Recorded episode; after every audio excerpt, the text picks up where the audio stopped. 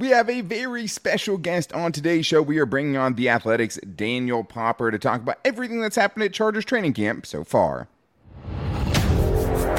You are Locked On Chargers, your daily podcast on the Los Angeles Chargers, part of the Locked On Podcast Network. Your team every day.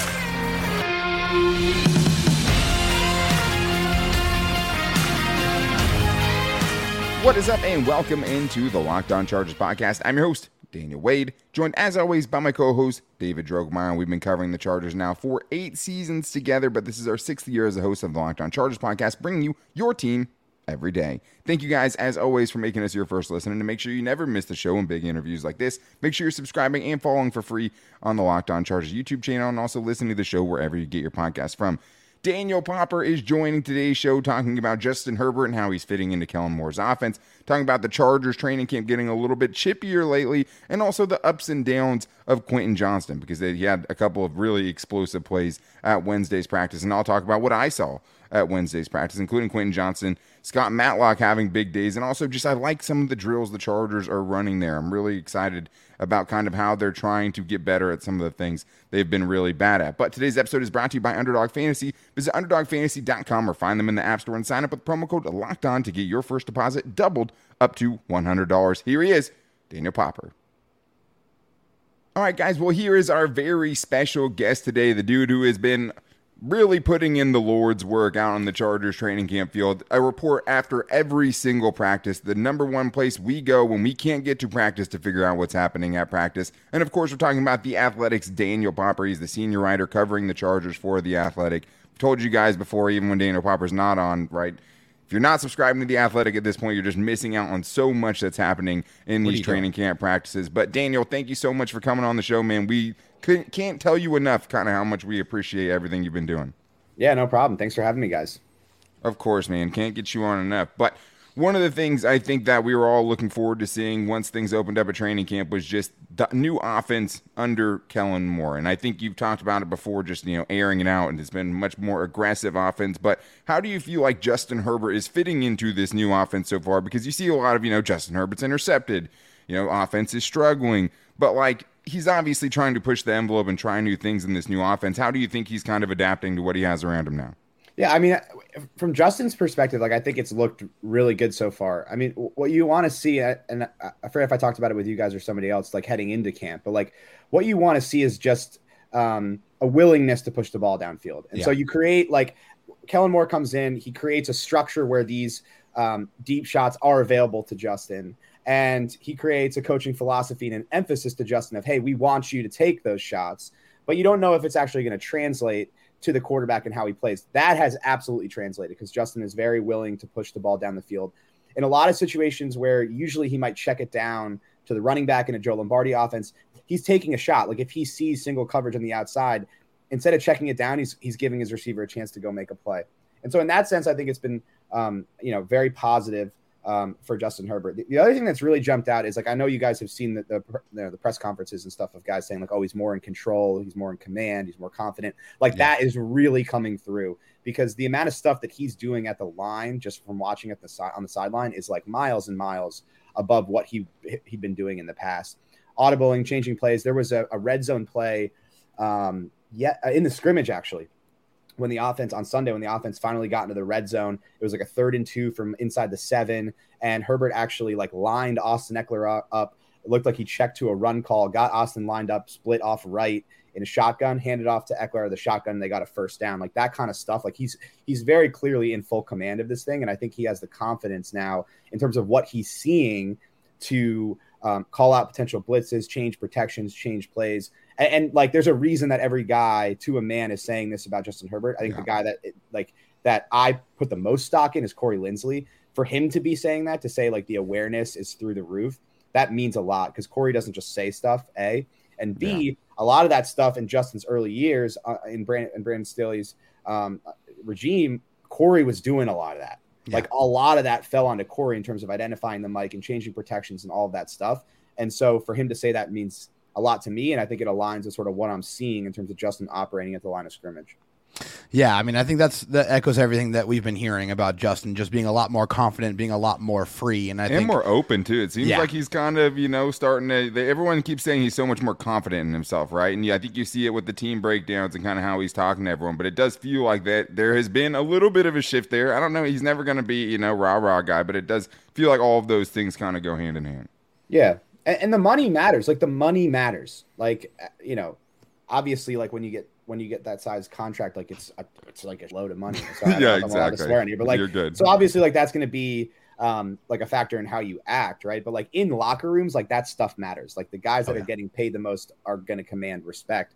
And I think Justin's like looks at it as a big responsibility that an organization has invested for that long and that much money into him like he knows that part of this thing is to take on that next step in terms of his leadership. But part of it too is just a natural progression. Yeah. you know like as like anybody that's getting older like i'm turning 30 in a month. Like i'm learning new things all the time. I feel like who i am now in terms of my maturation how i approach situations work social life whatever is very different than how i was three years ago as i've learned more Totally. and gained more experiences. Like these guys are human beings. And so as justin goes from a 22 year old kid to a 25 year old you know young man right like that he's going to gain more experiences in terms of his life and how he approaches things and so obviously you're going to see him come out of his shell a little bit more um, in that regard Yeah, um, one of the one of the guys that he's going to be throwing the football to here for the next few years is Quentin Johnston, and you wrote about Quentin Johnston in your Wednesday's practice report. You c- kind of talked about some of the ups and downs that Quentin Johnston had. He had a caught a really long touchdown from Justin Herbert, but also has had some poor moments as well. What do you think are some fair expectations for the Chargers rookie wide receiver in 2023? Yeah, I think like the there's sort of this narrative that he, you know, is going to be wide receiver 3 and he's going to be taking, you know, 45 50 snaps a game. Like I don't think it's going to be that Sure. right off the bat because he has a lot of learning to do in terms of like mentally understanding the NFL game, understanding the scheme, knowing where to line up, all of this different stuff, right? Now you have a guy in Josh Palmer who's a super complete receiver and he's having a fantastic camp He's looked awesome. super smart player, always in the right spot, has the trust, the full trust of Justin Herbert, really good route runner, really good blocker. Like he's a guy that the team really Hard trusts. worker. Yeah. And, and he's been making a ton of plays Tons. in camp so far. And so you have a guy there that you feel really comfortable with. And then what this what's going to happen is early on, like like so the way that Brandon Staley approaches this thing and how Kellen Moore has sort of um, approached it under Brandon Staley is like, hey, we're going to throw everything we have at these guys in the spring and summer, like the whole playbook and beyond, like every possible play, every possible concept we could, uh, you know, even consider running at some point during the season, we're going to throw at them. And then as they move into the season, like everything kind of shrinks and they consolidate and they figure out what they do well. Um, but then they can harken back to those moments in the spring and summer, so that's not brand new during the season. It's something that they've already Interesting. or that they've already touched on. And so, like for a rookie like Quentin Johnston, like for any rookie in in that kind of environment, like it's going to be a lot up front. But then once they get into the regular season, they're going to shrink this thing down for Quentin and be like, Yeah. okay, here, here are the packages that you're playing in. Here are the things that we want you to do. You know, it's going to be those YAC opportunities. It's going to be jet sweeps. It's going to be slants. It's going to be digs, right? And then it's going to be go balls. And like that's what you're going to do. And we're going to find ways to get the football in your hands to go make plays. And we're going to consolidate this thing and simplify this thing so that you can go out and play fast. And so, you know, in one regard, that's gonna that's gonna be great for Quentin in terms of how he develops. But on the other hand, that sort of like puts a limit on how many snaps he can be playing if he's if mm-hmm. he's sort of consolidated to these specific packages. And then they grow it as the season goes along. Like Yeah. so, by week eight, he might that that pa- those packages might branch out. But I think early on, you're looking at Josh Palmer probably getting more snaps. And then having these packages for Quentin Johnston where you can really have him comfortable with the routes that he's running and, and put him in positions where he can let his athleticism and explosiveness take over. And that's what it kind of feels like, right? Even if it's not a full blown battle for wide receiver three, it, it so far during training camp, he's at least shown the ability of okay, first of all, the athleticism still jumps off the page, even when you're seeing him on the field with other NFL athletes, right? But it's also to the point where like you feel like you kind of have to get him on the field in some way because he does just bring that element that none of those other wide receivers are bringing to this point. And also, right, it's also about injuries, right? Keenan Allen, Mike Williams we don't know what his role is going to be because we don't know how the season's going to play out. So it could become much bigger out of necessity. So it's nice to see him doing some of those big things, but looks super, super explosive. But one of the things the Chargers, and you've talked about it and you've asked a lot of questions about it at the press conferences, is just the energy level and Brandon Staley kind of putting an emphasis on more energy during this year's training camp. And that's kind of turned into a little bit of chippiness, as you guys can read in Daniel Popper's, you know, the Athletic's practice report from Wednesday. But have you seen do, does it feel like it's more chippy than other training camps? Because you've been here for a few years now. Are you kind of seeing that energy translation? Do you think it's kind of turned into more guys kind of being a little bit more chippy? We have more Chargers training camp to get into with Daniel Popper, but first I need to tell you guys that August is here, and you know what that means the official start of fantasy football drafting month. Get championship ready for your home league by trying out Best Ball on Underdog Fantasy. It's really changing the way fantasy is done. I love it. All you have to do is do one live snake draft, no waivers, no trades. Underdog sets your best lineup for you every week. Try it out with Underdog's Best Ball Mania tournament that's happening right now, which is a wild tournament. The largest fantasy football contest of all time is back and even bigger with $15 million in total prizes up for grabs, including an absurd $3 million going to the winner. Last year, the winner drafted their team in July. It's August, guys. Don't wait around. Underdog is the easiest place to play fantasy football and the best place for best ball. And we are working on a way to try to do our own little private draft with our listeners, which would be awesome. So visit underdogfantasy.com or find them in the App Store and sign up with the promo code locked on all caps to get your first deposit doubled up to $100. That's underdog fantasy, promo code locked on.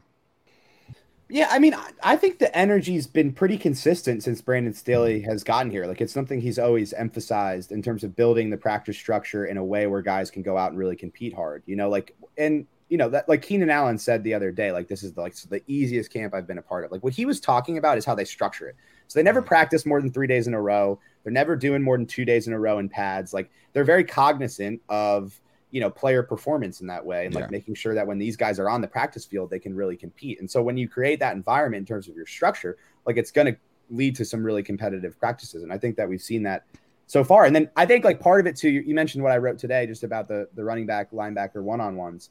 Um, I think part of it is that at this point in camp, you know, you've been going against the same guys and you haven't yeah. been able to live tackle and all, especially those position groups that's so contact based. Like they yeah. are chomping at the bit to get out there and like play in live action. And I think you're seeing a little bit of that. The other part of it too is that you have some of these position groups where there's a ton of competition. Yeah. You know, like running back right now, like it's Austin, and then who knows? Right? Like somebody's going to step up. And so, you know, what goes into stepping up? Well, yeah, you got to run the football well, you got to catch the football out of the backfield, but you also got to pass protect and you got to show a willingness to do it. And I think a lot of these running backs are hearing that from running back coach Derrick Foster. Like, go out there and show us something in these periods. And then in, in, in the case of the linebackers, like Kenneth Murray has a ton to prove. Talking about yeah. a guy who got his fifth year option declined. I mean, he's a human being. Like he sees all this on Twitter, like that everyone's yeah. you know constantly like he's like every like these guys see it, you know. And so like I'm sure that he's playing with a ton of fire, right? To show these this organization that he can be a long-term solution at linebacker. That's that's what's at stake for him this season. And then you have a guy in Daiyan Henley who's a rookie trying to make a role for himself with the team, you know. And so like I think part of it too is some of these position groups, and these are two really competitive position groups. Another one I threw out there is DB. Like there's a there's a spot open there at star, and you got Ja'Sir yep. Taylor, you got Asante Samuel Jr. trying to find his way. Where is he going to play?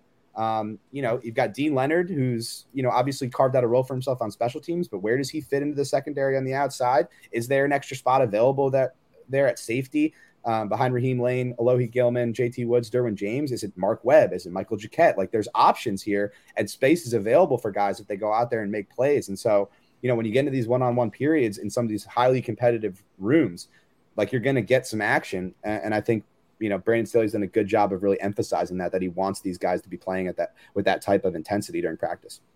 Yeah, one of those camp battles that you talked about um, that is definitely going to be raging on throughout training camp is the running backs, those backup running backs. Isaiah Spiller versus Joshua Kelley. Definitely one of the biggest battles out there for that backup running back role. Do you think there's been any substantial movement in that battle as the Chargers head into their first preseason game? Not yet. I mean, you can you can't really evaluate running backs until until they get into live action. Right. I, like there's obviously some evaluation that is that is taking place. I think both guys are running well. Um, you know, Joshua Kelley had a red zone touchdown in, in the scrimmage. Yep. Um, yesterday, I thought Isaiah Spiller had a really great practice, rattling off a few, um, you know, five yard runs in a row. Um, he's different physically. I mean, he was a 20 year old when he was drafted. So just like that year from 20 to 21 is huge, especially when he has a full off season to, yeah. uh, you know, really work on his body and, and build up that physicality.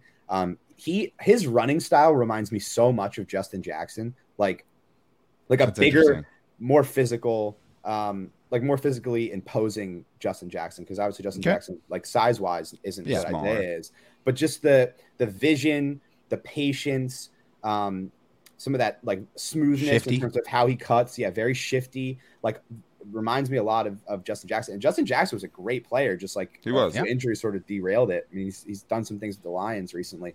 Um, but yeah, like I think you know this preseason game is going to be huge for a lot of guys. That spot is one spot I'm going to be watching very very closely because I think both those guys are going to get considerable reps. Do you think it's Um, fully open though at this point? Even though Josh Yeah. Kelley kind of had it last year, like you, they're going into a blank slate going into preseason game one. Yeah, I think they're they're dead even right now, and and these preseason games are going to be big. You know, another one I'd point out is, you know, JT Woods. This is a huge huge game for JT Woods. Yeah. like massive. He's going to get a lot of snaps. Um, and you know, a big thing for him was tackling. You know, and can't do that in practice, right? So you know they're gonna they're gonna be able to really evaluate where JT Woods as as a tackler um, in this game, and that's also going to be a big thing I'm watching in the preseason game.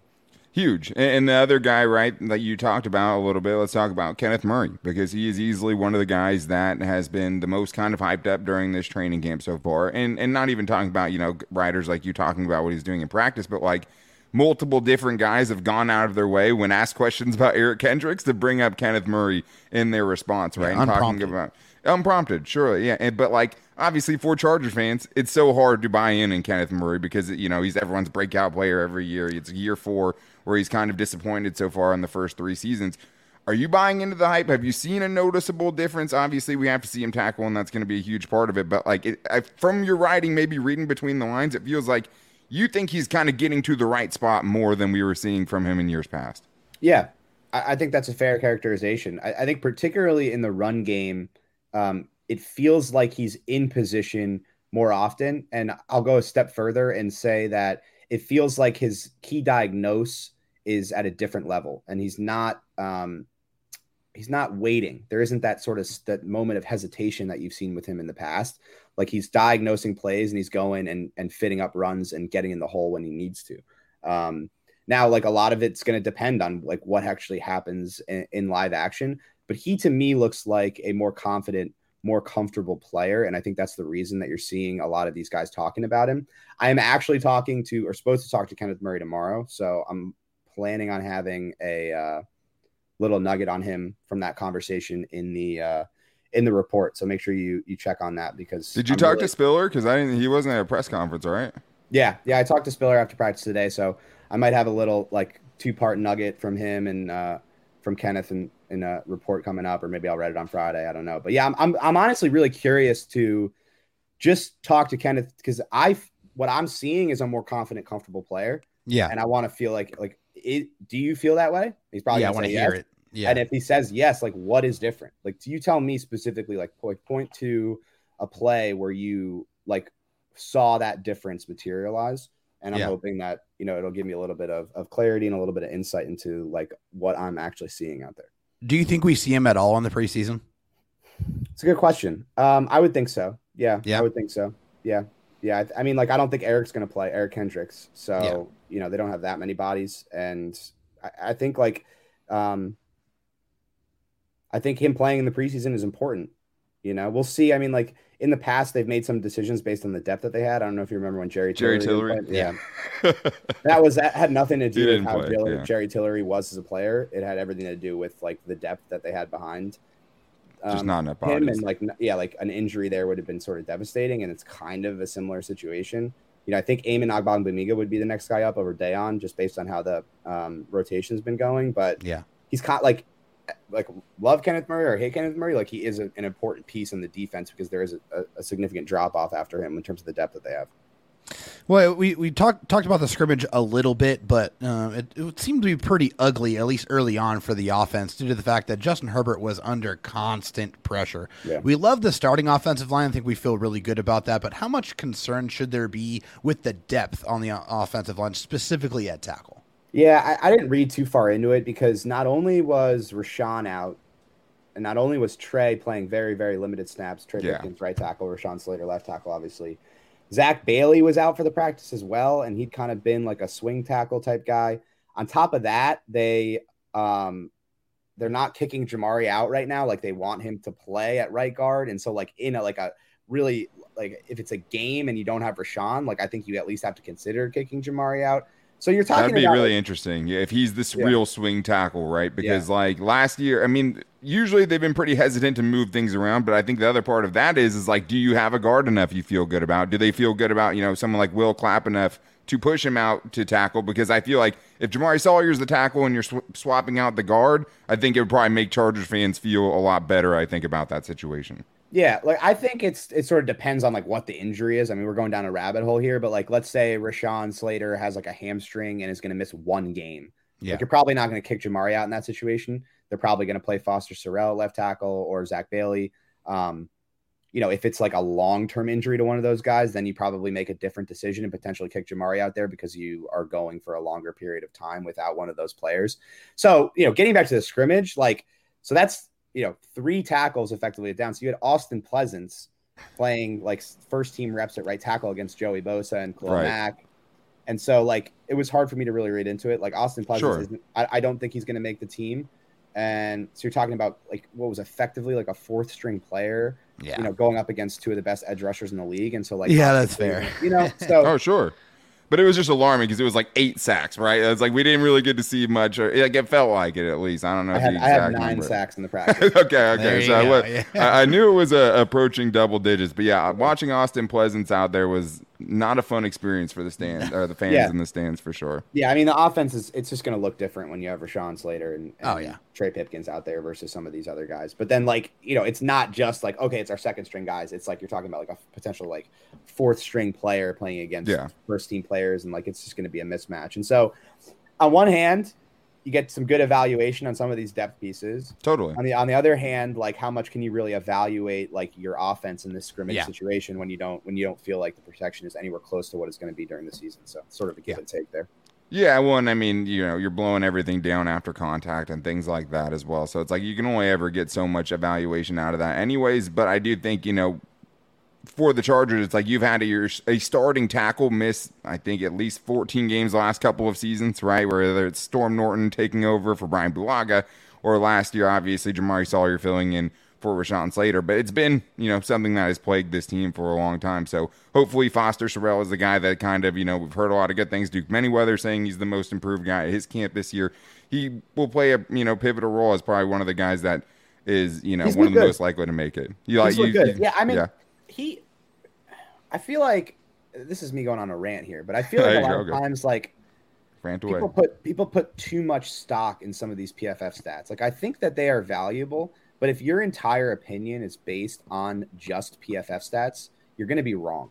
Like Yeah. a lot of the time, you know. And so, like, okay, people look at that game against San Francisco and they say, okay, he gave up five pressures or whatever it is. Bad player. Full stop. It's like, well, that's not true. You know, like what's the context there? Okay, you have a player making his first career start, going up against arguably the best edge rusher in the league for you know however many dropbacks Justin had in that game. The other Bosa. Eh? yeah. Yeah. And yeah, yeah, right. So he gave up five pressures, but like on 45 dropbacks, 40 of those reps, he's battling his ass off and Yeah. playing really well in his first ever start against an elite, elite, elite player. Like that's the context. And Yeah. so like you want to know why he's back? You want to know why he's in the rotation as a potential swing tackle? Well, he showed them something in that game that he could potentially grow into a more reliable player. And he put in the work this offseason with Duke Manyweather, as you said, down with Rashawn Slater and Trey Pipkins in Dallas. And like, okay, like now he's looked like a guy who can be that potential depth piece there where you throw him in there. And is it going to be like beautiful? Probably not. But like, he's going to battle and potentially give you a shot. And like, it's hard. Like, it's really hard to find tackles in the NFL. And so if you can groom and develop a guy who can go in there and potentially give you a shot to win, like that's all you're looking for from these depth pieces. This idea that you're going to have like three or maybe four like starting caliber tackles is like Sure. ridiculous because half the league doesn't even have two of them. Right. You know? Right. So 100%. Yep. that's my that's my rant. Like watch Hey, watch, no, I mean, watch the tape, you PFF Warriors.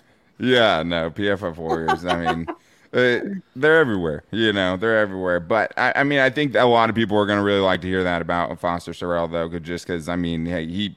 We've seen that position be super important for the Chargers over the last couple of years. And I mean, all you want to do is avoid, you know, talking about a 49ers game, former 49ers, Senio Kelemete situation where he came in off the streets because they didn't want to play Brenden Jaimes. And that was like a, a wild, wild game.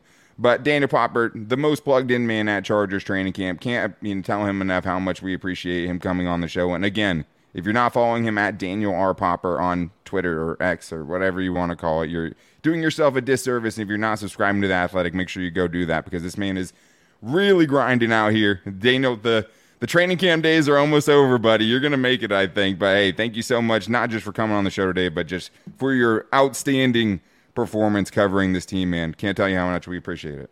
Appreciate you guys. Thanks for having me on. Another thank you to Daniel Popper for coming on the show. He truly is the best. But I do want to talk about what I saw at Chargers training camp because I was out there every dayers for you, making the drive up to Orange County, getting a little sunburn on my face. It looks like tweeting and, like a madman, tweeting like a madman for sure. But it was awesome, David. I know the Quentin Johnston, It's been up and down, but like man, it's so appealing when you see him. He had a 50 yard touchdown from Max Duggan. We didn't talk about Daniel Popper. It was kind of his second move on a seven on seven, which is kind of hard to really evaluate. But touchdown there gets a nice 30 yard gain to start the move the ball period for the Chargers when they're working on their middle eights, which we'll talk about too. And obviously a deep bomb over Cam Brown. Like, man, it's. I know it's going to be a process, but it's so hard. You know, luckily he's setting reasonable expectations for us, not to get crazy excited. Yeah, it's hard though, man. It, it, really is. When you watch these clips and you see Quentin Johnston getting open quickly and then being able to track the football and being able to bring it in and and really just be able to cover ground so quickly, you just see it. You can envision it. Yeah. You can see what it would look like on Sundays, scoring touchdowns, making explosive plays, just getting that those yards after the catch. It's exciting. You can't help but see that. Yeah, he did have a couple bad plays too. He had a bobble on a gotta have it situation. It was a third down. He bobbled it, got it broken up on a kind of wide receiver screen pass. And then he had a play where, as Daniel Popper put it, didn't really fight through hard enough trying to get back to a football that Justin Herbert was trying to squeeze into a tight window on fourth down. You got to treat it like fourth down, Rook, even though it's practice. Every rep is important. But Scott Matlock, a guy we talked about on yesterday's show, a guy we were excited to see, I think had his best day at the practice on Wednesday. He had one where he broke through the line of scrimmage and made a tackle for loss. Also, later on in the move the ball period, when the defense is trying to get off the field, he breaks through, has a pressure on Easton Stick. Maybe it's a sack, but let him go, obviously, and then forces a kind of a wild throw from Easton Stick and gets the ball back to the Chargers offense. I mean, David, he's such an exciting player to get excited about because he just kind of has that vibe around him, you know, soul snatcher, you know, taking other men, grown men's job and stuff like that. But it was nice to see him put the pass rush moves on display and kind of show like, hey, there is something here. Well, I think one thing that you neglected to include in, in, your tweet that you put out there, which was one of my favorite parts, is that he got a tackle for loss with the first team defense and looked yeah. like he roared afterwards. And you said it was on brand. I couldn't hear it but but you it, saw it and you know that's what that looked like. I mean, yeah, I mean, come on now, that's pretty unmistakable. But Scott Matlock getting some run with the first team defense and making plays. Yeah, that's all you can ask for for a guy that you drafted in, in the later round that you expect to get some run in that in, in that defensive line rotation. All you want to do is see him make plays. He made some splash plays. Hopefully, he keeps that up and keeps that rolling into the preseason. Whenever I think my beard is red, I just go look at Scott Matlock, and then you know it, that's a uh, red beard. Puts right it there. to shame for sure. But I also want to touch on just what the Chargers were doing at practice. A lot of situational work, right? A lot of work on fourth and third downs, gotta have it situations. We've seen that from them before. The one I loved the most though was great open field tackling drills, where the receivers were catching screen passes and then going one on one with the defensive back, who was about ten yards off the line of scrimmage. They throw the pass. The defender has to go downhill as quick as possible, full speed, and make a tackle I love seeing that because that's somewhere we've seen the Chargers struggle, especially in the secondary, and I think that's a great drill to try to improve that. I mean, I think this is just very beautiful to watch. This is the Chargers acknowledging issues that they had last year that were glaring, and yeah. then designing specific drills to address that problem. Yeah. That is smart. That is the the uh, the mark of a good coaching staff that understands their deficiencies and and addresses it by building mechanisms to allow them to improve those things. That's what you want. Absolutely. Another one they did today, which was a little different, was the middle eight, as Popper and some of the coaches talked about, which is the last four minutes of the first half, first four minutes of the second half. Chargers fans don't need a, you know a lecture on that. The everydayers know. I mean, that was a place that they really, really struggled. Well, at least on Wednesday's practice, they ended the half right with a touchdown to Quentin Johnston. And then after that, they ended up getting a touchdown to open up the second half. Third quarter scoring is what we're talking about on today's show, people. But yeah, I just love it. It's a little different, and you can definitely see kind of the practicality of what they're doing, exactly what they're trying to improve on. I've talked about all camp, how tackling has been a huge emphasis. It's been a much bigger emphasis than when I've seen them in years past. It continued, right? And they're just getting so. The last thing you want to see is the Anthony Lynn team, right? That was just totally unready for these big moments in specific yeah. situations. Like that was so messy. This is a team that looks like it's, you know, kind of firing on all cylinders or at least getting ready to be able to be ready for any situation that unveils. Well, when you want to blow teams out, when you want to put games away, those yeah. opportunities to score before half and after halftime are critical. And the Chargers, the last several years, have not done a good enough job of capitalizing in those moments. You just feel like there's been way too many missed opportunities, way too many of the clock running out, way too many yeah. of the wrong plays being called. You like to see them drilling that and improving upon that because, like I said, that is how you put teams away.